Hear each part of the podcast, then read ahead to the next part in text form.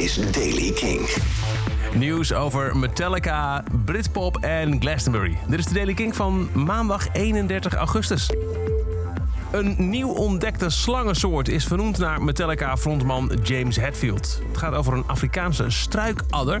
Die is ontdekt in Equatoriaal Guinea. Gekenmerkt door een driehoekige kop en sterk gekielde schubben... waardoor het er een beetje uitziet als een draak. De slang kan 52 centimeter lang worden... en is de eerste nieuwe slangensoort die in dat gebied in meer dan een eeuw is ontdekt. De naam? Atheris hetfieldi. Vandaag is het een bank holiday, een tweede vrije dag in Groot-Brittannië. En de BBC viert dat met de Britpop Top 50.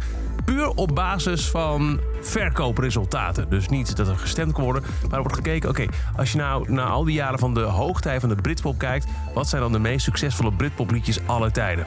Nummer 1 uit 1995, Wonderwall van Oasis.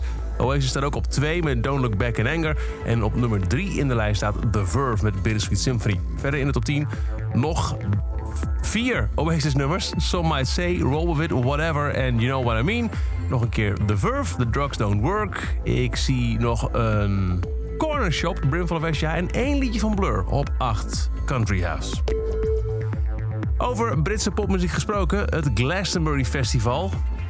Hoe ziet dat er voor volgend jaar uit? Er waren even geruchten dat Glastonbury 2021 voor de zekerheid zou willen verzetten naar september. Zodat er meer kans zou zijn op vaccin en de mogelijkheid om een festival te laten doorgaan.